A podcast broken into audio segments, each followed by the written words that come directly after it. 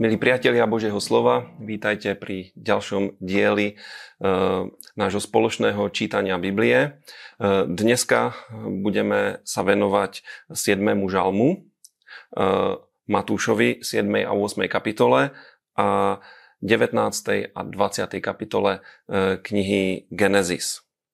Poďme na žalm.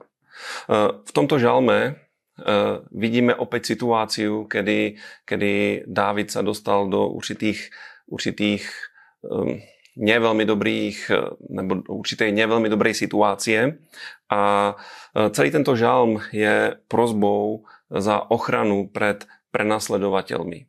A je tam jedno veľmi zaujímavé slovo, ktoré sa Dávid modlí. On hovorí Bohu: Hospodin, povstaň vo svojom hneve, povstaň proti mojim nepriateľom. A toto nám zjavuje nádherný princíp, že keď sa s niečím boríme, keď sme v nejakej zložitej situácii, my sa môžeme modliť, aby nám Boh pomohol, aby povstal a e, zastal sa nás, a je to vynikajúci princíp. Tak e, každému z vás toto odporúčam, ak s niečím zápasíte, volajte Pána na pomoc. Robil to Dávid, v jeho živote sa to oplatilo, oplatí sa to aj vo vašom. Poďme do evanjelií. Vrcholí nám kázeň Pána Ježíša Krista na vrchu a na jej záver hovorí nádherné podobenstvo, ktoré je široko známe, ale veľmi málo aplikované. Hovorí podobenstvo o dvoch staviteľoch. Jeden z nich postavil svoj dom na piesku, druhý ho postavil na skale. Na obidva tieto domy prišla určitá živelná pohroma. Pršalo, prišla povodeň, fúkal silný vietor, možno prišlo tornádo. A rozdiel medzi týmito dvoma dommi bol v tom, že jeden dom zostal stáť a druhý dom sa zrútil.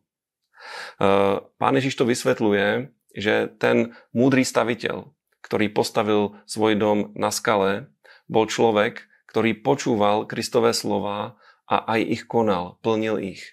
Všetky Božie požiadavky, všetky Božie princípy. A pre nás je to veľkým svedectvom o tom, že sa oplatí počúvať Božie slovo. Priatelia, ak chcete, aby váš život bol pevný a stabilný, nestačí Bibliu čítať, my ju teraz spoločne čítame, ale treba všetky tie princípy uvádzať do praxe. Funguje to a mnohí ľudia toto môžu dosvedčiť.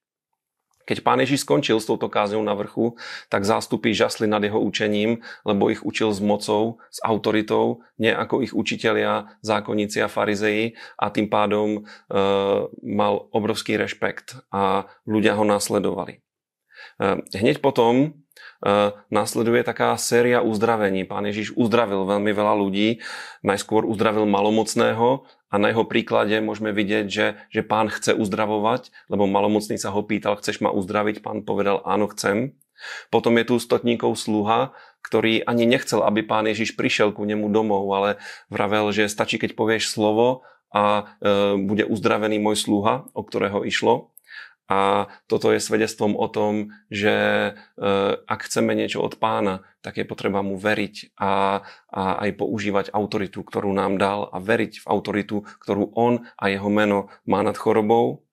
Potom Pán uzdravil Petrovú svokru, čo je svedectvom nielen o uzdravení, ale aj o tom, že apoštol Peter bol ženatý. A potom čítame, že mnoho ďalších ľudí bolo uzdravených a naplnilo sa tak e, proroctvo proroka Izajáša o tom, že Pán niesol naše slabosti a choroby. V knihe Genesis sme sa stretli s Lótom, ktorý bol v Sodome, a stala sa tam taká vec, že keď Boh poslal svojich anielov, aby, aby vyslobodili Lóta zo Sodomy, tak sa prejavila naplno prevrátenosť tohto mesta, lebo ľudia chceli sexuálne zneužiť týchto anielov.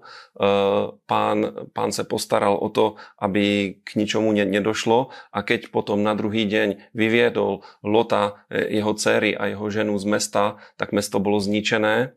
A Pán povzbudzoval Lóta a jeho rodinu, keď odchádzali, aby sa neobzerali späť, a viete, že jeho manželka sa obzrela späť a stal sa z nej solný stĺp. A toto je veľkým svedectvom pre nás, pre všetkých, ktorí nasledujeme Pána v tom novom živote, aby sme sa neobracali späť, lebo toto vie spôsobiť iba problémy v našom živote. E, následuje príbeh o tom, ako Lotové dcery sa dopustili hriechu, opili svojho otca, mali s ním intimný pomer a tento incestný vzťah spôsobil veľmi veľa problémov v neskôršie Izraelu, lebo narodil sa Moab a narodil sa Amon, čo boli národy, ktoré prenasledovali Izrael. A na záver sme čítali o Abrahámovi, o tom, ako prejavil svoj strach a skrýval sa za svoju manželku, ktorú radšej nechal odviesť do háremu, ako by mal, byť, mal mať kvôli nej problémy.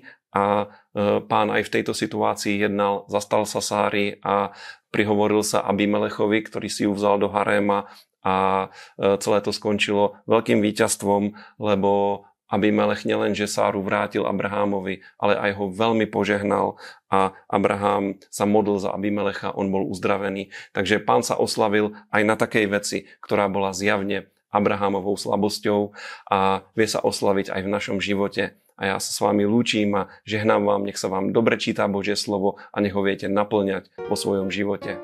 Majte sa a buďte požehnaní.